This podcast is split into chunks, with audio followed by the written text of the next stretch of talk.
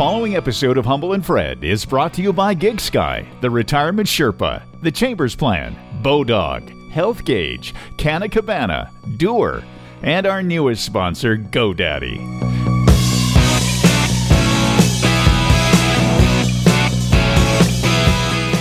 Hello, I'm Toronto Mike, producer of Humble and Fred. John Moore hosts the morning show on News Talk 1010. For a period of time, Humble and Fred had an affiliation with Bell Media and would therefore appear on roundtables uh, with John Moore. Here's a fun fact about John he appeared on Jeopardy, but he finished last. In fact, he finished with a negative amount of money. But still, the man was on Jeopardy. Let's hear how John sounded on Humble and Fred.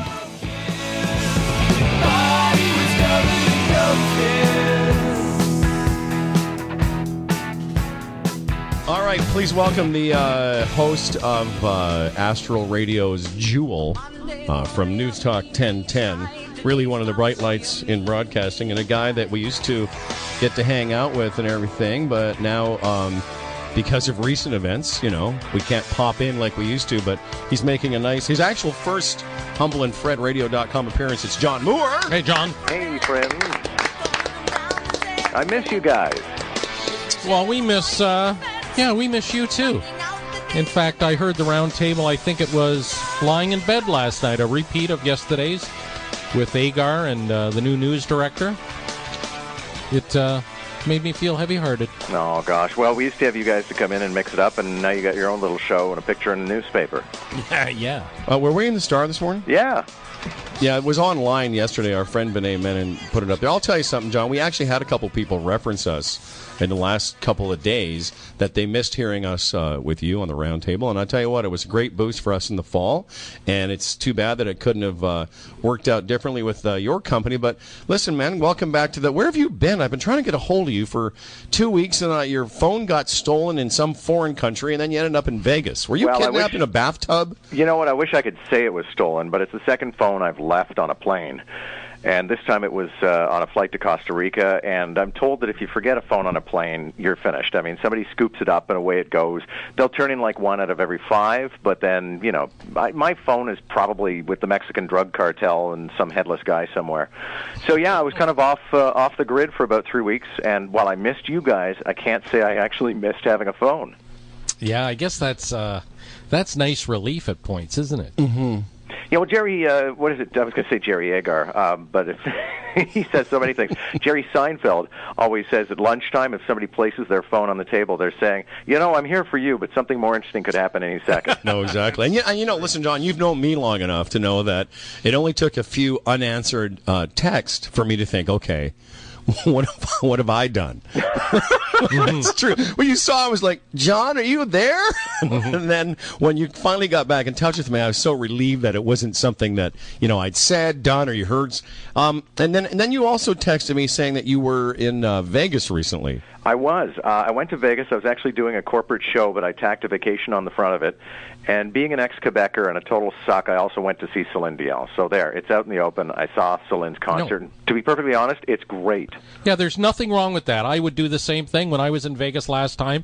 I went to see Bette Midler, and people said this. What, Bette Midler? Yeah, because the show was great. Yeah. If and I you could- like Bette Midler. Yeah, if I could get tickets, I'd go see Celine Dion too. Don't have her uh, CDs or anything on iTunes, but yeah, it's I think a, it's- it's a spectacular. I was going to use that word. I think for a lot of, well, again, Bette Midler is different for you because you've always enjoyed her mm-hmm. music as long as I've known you. But I think the spectacle of Celine Dion must have been something. What was the show like? Well, here's the deal. I've seen both of her shows in Vegas, and you know, one of the reasons I like Celine is because when I was coming up as a reporter, she was coming up as a diva, and so you know, I I, I kind of know her and her entourage pretty well. Um, the first show though was done by Cirque du Soleil, and there was like flying pianos, and then a woman would go by in a wedding dress, and then there'd be one of those terrible Quebecois moments because I think you guys know that in Quebec they still sort of think like the the the slitty eyes for Asians and black people with big lips are hilarious. So in the first show there Well, was a are. black guy, and they dressed him as like a bellhop, and I just kept thinking, guys, this is not really flying in Vegas because he would dance across the stage, and she would sort of make the faces that Celine makes, like look at the black guy dancing. um, so like this time, it's all about the song. There's almost no production. I mean, there's some really cool stunts that go on in terms of the stage going up and down. And there's a water function, of course, for My Heart Will Go On. But mostly it's Celine singing, and you got to hand it to her and Renee and the people who put these shows together. They know how to pace themselves. They know when to have a slow song, just Celine and a guitar. They know when to bring some guys out to play, like um, you know Michael Jackson on three different cellos while she's off backstage getting a new wig. So the whole thing really works. I have a question because you know I get I think you've seen a lot of live performances. You know she has a lot of shows in a in a fairly short period of time down there. This seems maybe silly. Is she singing all the time, or is there some kind of backing? I mean, on some of the tougher songs, is she getting some?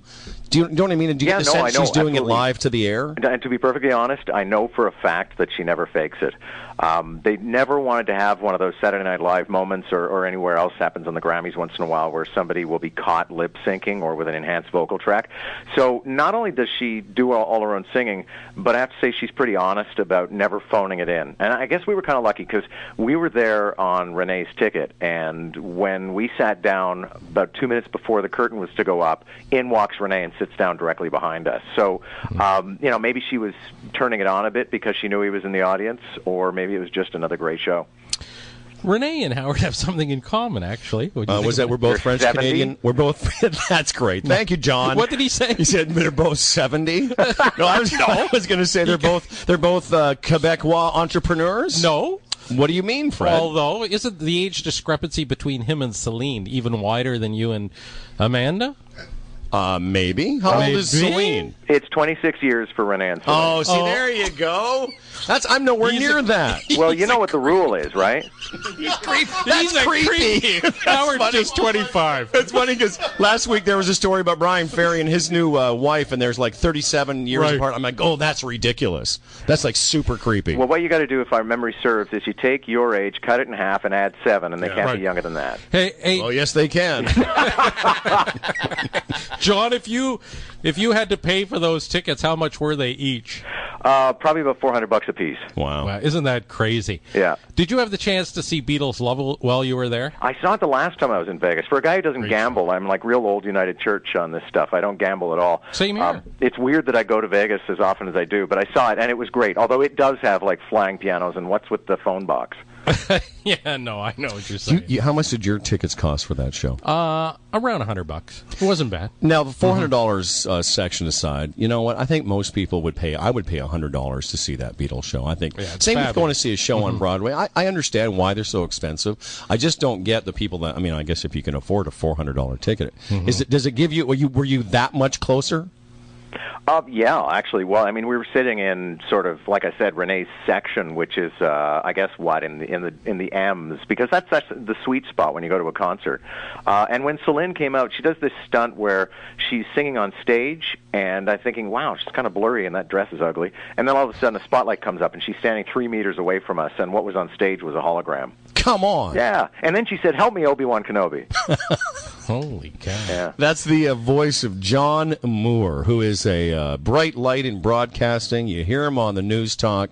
Um, the only problem with your show, and we've said it to you in person, so I don't mind saying it here, is that there isn't a lot of opportunities, enough opportunities for you to kind of, you know, go a, a little longer. Although I found that the section with Tori at six seventeen or Yeah. so, and then the roundtable at 7:45 two places where I know if I tune in at those points, I'm going to hear a little bit more of you. Is it going to get to a point you think where you'd be less of a traffic cop and more of more of you? Is that a fair question? Yeah, no, it's a completely fair question, and believe me, it's an argument we have all the time.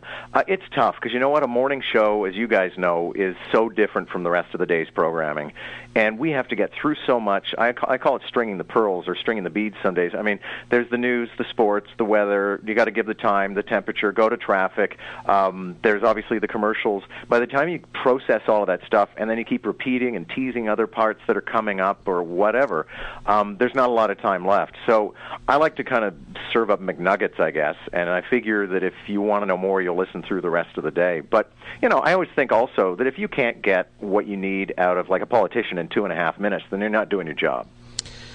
Although preparation that way has got to be more difficult than if you had more time, because I guess in the morning you've got to sit there, see what's on the table, and then just go for the jugular. Just what matters. Oh yeah, absolutely. And I compare doing the show. Well, I mean, the expression I used to always use was, "It's like getting into a moving car." Yeah. And some days, you know, I only get the foot in, and I'm dragged behind it for two and a half hours. Um, but yeah, I, the other metaphor, if we want to get all silly, is I say doing the show is like flying a plane and doing air traffic control and uh, being the stewardess at the same time. thank you, John Moore, metaphor machine. yes, thank you. I just realized yesterday we had uh, your competition on on the from the Fan 590 Sportsnet 590 McCown, uh, and today we have uh, John Moore, uh, who used to do afternoons. And the reason I thought of it is I used to love your opening essay or whatever you would call it because John would come on, and I just sat there and listened to him for 12 or 13 minutes.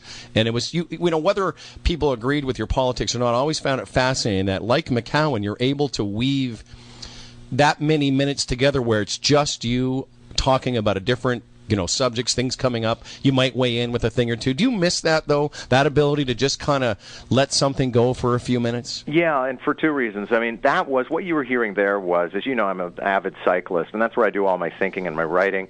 And even though everything i do on the air is off the top of my head what you'd be hearing there was the ob- or you know the result of four hours of thinking before getting on the radio, and so I miss being able to freeform like that. But I also miss having that much time to actually formulate my opinions and you know come up with an articulate way to express myself. Because by the time I used to hit the air, I mean originally I was on at three, then it was at four. But you know I'd, I'd been able to read the morning papers, go for lunch, think about it, take a bike ride, and so yeah, I, I miss that. Also miss the hours for Pete's sake. I mean afternoon radio is a blast. Yeah, you know that's the fun thing about this. Yesterday we had McCown on, and he was on what for the better part what 20 25 minutes. We didn't talk a lot of sports. We talked a lot of American politics, and I Yep. think he really enjoyed showing that side of him and being the guy being interviewed as opposed to the guy doing the interview. Yeah, well, not to do too much of a you know commercial for a rival, but I, I mean, I'm not a big sports guy, and I can listen to McCown because I find him interesting. I mean, he, Jim Richards does a similar thing because he used to work at the Fan. You remember, Yeah. he used to be a sports guy.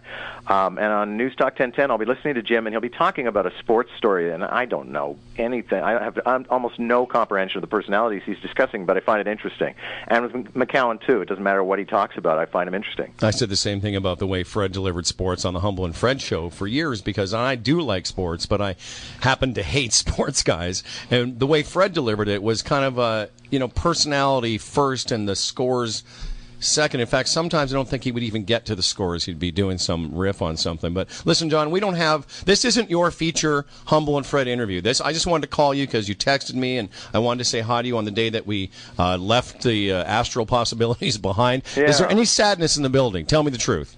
Well, Are people yeah, walking around all long faced? Well, no, I, I, can't, I can't say that like everybody was hangdog today, but I mean it was confirmation of something we knew was coming, and I'm just disappointed because I wanted you guys in the family, but I also just want you guys to be happy and successful. So there you be. Well, that's Great John Moore. Of course, you have to come in here one day. You have to see the studio and sit here, and then uh, we can really air it out. I'd love to. Thanks, John. Okay, man. Thanks, John. John Moore, News Talk 1010. He does the morning program. Uh, we've also got uh, another former morning guy here, Jeff Lumby. I actually was going to ask John about his routine, but when you, Jeff, the reason I wanted to ask this about Jeff is that Jeff was one of the most prepared morning guys I ever knew about. I thought you and I put in a good, you know, put in a good effort, but I always thought you got in way Yeah, I like to get in way early. earlier Yeah. than me and Fred. And we weren't we, we weren't showing up Mad Dog styles at five to six. We were we got there four thirty, quarter to five, but you always got in really early. Yeah, okay, but here, here's something for you. Uh, filling in at, at, at CHYM. So, uh, John Moore's new producer,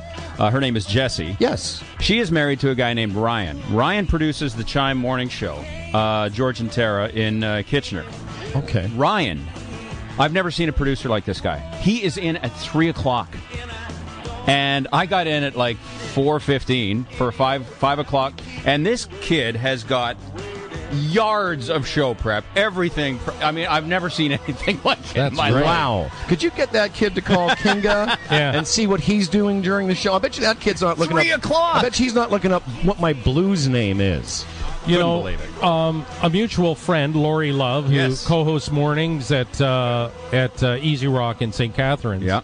She always says that about Jeff Lumby. She always she learned so much from you when it comes to show prep. Yeah, you- and being ready for a show. Yeah, you got to be in there early. I, you know, I just found that uh, it also just opens the eyelids a bit, and uh, you know, you get uh, uh, comfortable with the news of the day, and you bring in, you know, you always bring in your own stuff, and you were good. Well, at we this were uh, listen. You, know, when you bring we- in your own stuff. When we walked in, when we went on the air at five thirty, we were in there. Some I was in there with uh, Freddie somewhere between four forty-five and five. We really didn't start the show until six something. Really, yeah, No. you're just kind of opening up the. But we were cords. always prepared. And well, by the way, I gave Jay a shot. I always joke about Mad Dog because I was doing the morning show at Boom, and I'd be sitting there at five thirty-five or five forty, and he'd walk by me with his tray of uh, Tim's. I'd go, "Hey, morning, morning, bud," you know, because I'll yell, "Hey, didn't your show just start ten minutes ago?" Yeah.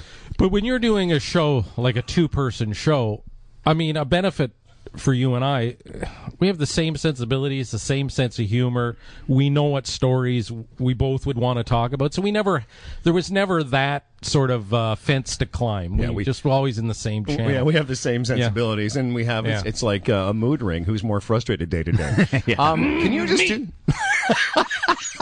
okay, you have to tell me, and Hmm. I want everyone just no, don't everyone jump in on this. You just have to tell me what you told me, but What you have that? to tell it to me. Word for word, the way you told me what you did last night. Please, Oh. and please, when you're finished, just let me jump in. So he, he said, uh, some, we were doing a, lun- a lot of stuff this morning. He got in before me, and I had to go and get the computer, and then I was a little off, and he's a little frustrated. But all of a sudden, he looks up with this like sweet look on his face because we've been like couldn't get this to work, or where he couldn't get the phone to work. But in this sea of frustration, he looked at me, and it was weird because he looked up and looked me in the eye and said this. I was working on the computer last night, and Delise went up and got into bed and was sitting there watching television. And I walked up into the room and I licked her forehead. And I said to I him, you just know, gave her a big lick on the forehead. And I laughed and what- yeah. smiled. And I said, I did the same thing last night, except for Delise, substitute girlfriend, for forehead, substitute vagina. and I said, then it's exactly the same thing I did. That's that's respectful. Nice.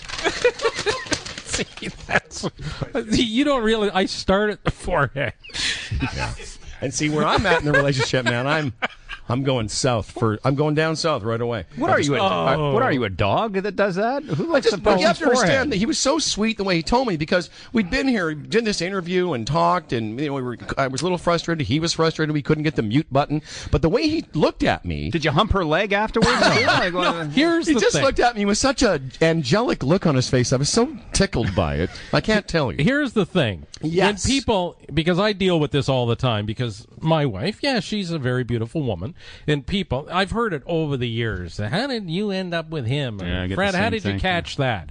Well, she ha- has always said because Fred always made me laugh. That was the attraction. So I still, I can still make her laugh. I can. So every so often, I like to do something stupid, crazy, wacky. That's take your different. Pant, take your pants off and giggle time right away. Right away we go. Oh, yeah, Lumby, Lumby's, joke. uh, Lumby's wife is also very beautiful, but I will say this: as many times as she's been, you know, he's been asked, "How did you ever, you know, bag that one?" How it, it, it's a thousand times the other way, where people saying, "What are you doing with him?" Julie, you're so sweet and so even. What are you doing with him? People think I have photos.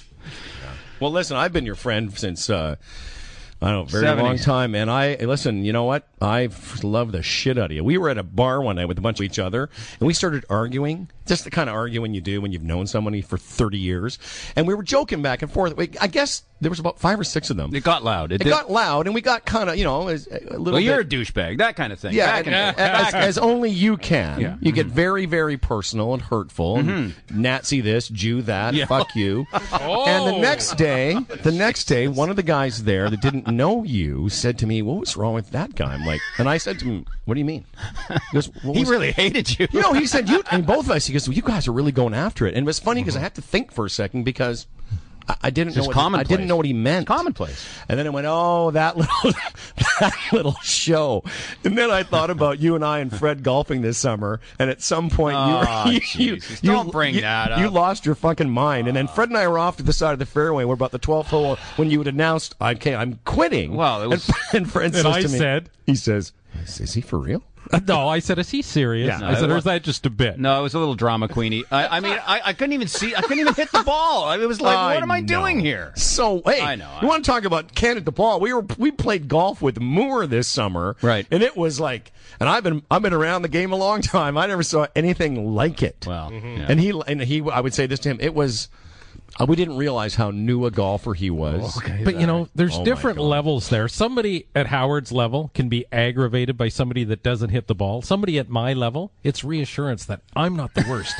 Fuck, I love this. I'm gonna, I'm, I'm gonna enjoy this day because I'm not the worst. Yeah, but you both know uh, how unaggravated I get Nowadays? playing. Oh, no, yeah. but no, no, I'm saying I used to get aggravated at myself. You never let I- me play the national. But I would. I let Jeff play. You never let me. What's Um, that all about? But no, wait a second. That's a separate th- issue. Okay. But I never have ever been aggravated at other people. Uh, no, and their abilities. He's the best guy to golf with No, on the I planet. know. I haven't. I know. I'm, I'm just. What I'm are you just, doing? I'm just laughing because Howard took me to the national once, but to have lunch, I, I wasn't allowed on No, the course. because I said to him, "You won't have any fun playing this golf course." You, I took it probably a couple times. Yeah, and I played did it. okay, you know, and I- you did okay. But I, we, we, we always went into it knowing that okay, Yeah. listen, this is going to be a, an experience. We'll be picking up the ball a lot. Yeah, so I said that to him, type we're going to be picking Yeah. up a lot of balls, and you know, I've got lots of extra balls. Even brought you a uh, a gimmicky sandwich once. I said, here, use this because it'll help you get out of the sand. But no, the only time he's really been gets angry is at a, like when he you know ground down the Yeah, five we've iron. all heard that story. Uh, I don't know if we have. Yeah, we- oh yeah, many we- we- times. yeah. I've told it Yeah, tons. Okay. Well, right. um, but that was when he was mad at himself. Yeah, I've Right. never. I, but I've always like I, I. Even that day with John, I, I felt bad for this guy that was joined us up because I, I knew instantly as soon as I saw John take a swing that we were in for a very long. But could, could you not uh, pull him aside and say we need to be picking that ball up after say seven or eight? No, yeah, couldn't we- do I that. think he was pretty. Yeah? No, he was great, and you know he was a bit sheepish. He felt Mm-hmm. a bit embarrassed, but it was a great afternoon because he's an interesting guy. Mm-hmm. Uh, Saturday night, and I can't remember the kid's name. He's the golf pro at Port Carling Golf Club up in the Muskokas. I know the course. I don't know and him. he knows of you and your game. And he played the national a couple of times. and was telling me how difficult that golf course was. It just drove him crazy. But he remembered going there, and you were quite the star there at the national. Well, he won the oh, amateur oh, yeah. once. I know. Yeah. In I some used of the rounds that you shot there, and he couldn't believe that somebody could shoot in the 60s at that golf course. Well, it happened. Thank you. It happened so rarely. The first time I did it, they literally. I'm not joking. It sounds like a joke, but they bronzed my scorecard because I was one of the only people to shoot in the 60s at that golf course. And it was from the back- back that- tees, right? Yeah, that Yeah. year. In fact, it was great because when I was playing with my father.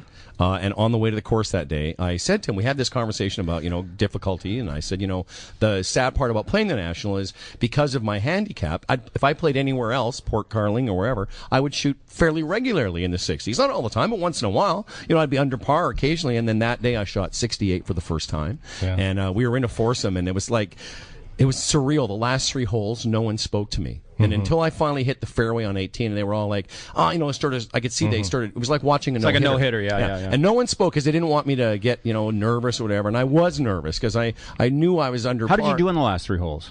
I finished uh, par par birdie to shoot 68.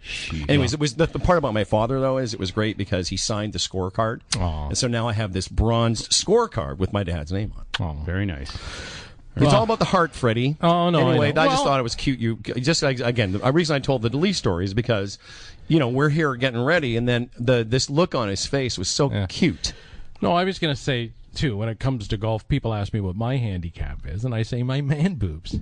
They get in the way with my swing. It's just. My handicap it's is golf. aggravating. yeah. They just get in the way. You have nice boobs. yeah. Um, all right, listen, we got to uh, thank you, uh, Jeff Lumby All right, I'm from. outta here. Are you uh, on your way downtown? Yes, I am, Okay. yeah. Jeff Lumby from uh, Voice Pretzel. Wow, Uh, that is incredible. How did you remember that? is it ca or dot com? Com. Okay, voicepretzel.com. Go check out Lovely some spending time with you, gentlemen. and uh, Love you, Jeff. congratulations. Good boy. all the uh, happiness in the world to you. And uh, don't forget to send me that girl's uh, information. yeah, yeah, yeah. So that you can lose some weight. Jeff's on a uh, crazy uh, thing. He's been working out since last Yeah, spring, and now he's on some kind of fast or a detox. Closing in on 20 pounds. Closing in on 20 pounds. You were really fat. Yeah. I really was. I really was. have 20 pounds since when? Really f- April. April, yeah. Wow. Yeah. Good for you. Yeah. Good on you, my friend. I had friend. to turn it around. you yeah. Yeah. Well, you've done well. Stop the craziness. All right, boys. Jeff Lumby, come on. Pretzel, voice pretzel, voice pretzel, voice pretzel. He's a hmm. voice pretzel. See ya. take care, man. Okay. Kiss the dogs for me. He is a good boy, Sammy. Mm-hmm. Sammy. Darn right, I snuck in some bonus Jeff Lumby at the end of the John Moore conversation. I'm Toronto Mike. I produce Humble and Fred. If you want to hear more of me, I host a podcast called Toronto Miked. If you go to torontomike.com and click notable guests at the very top, you can cherry pick an episode and just check it out, see what you think. There are plenty of Humble and Fred episodes to choose from. Thanks for listening. Peace and love.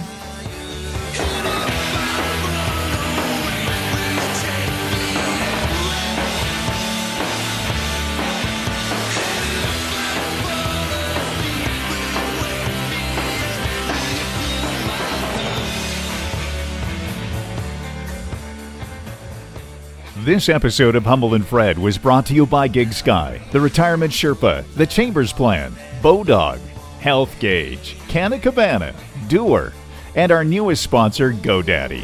For Humble and Fred, I'm Dan Duran, and don't forget to help keep this show going by licking them. um, liking them.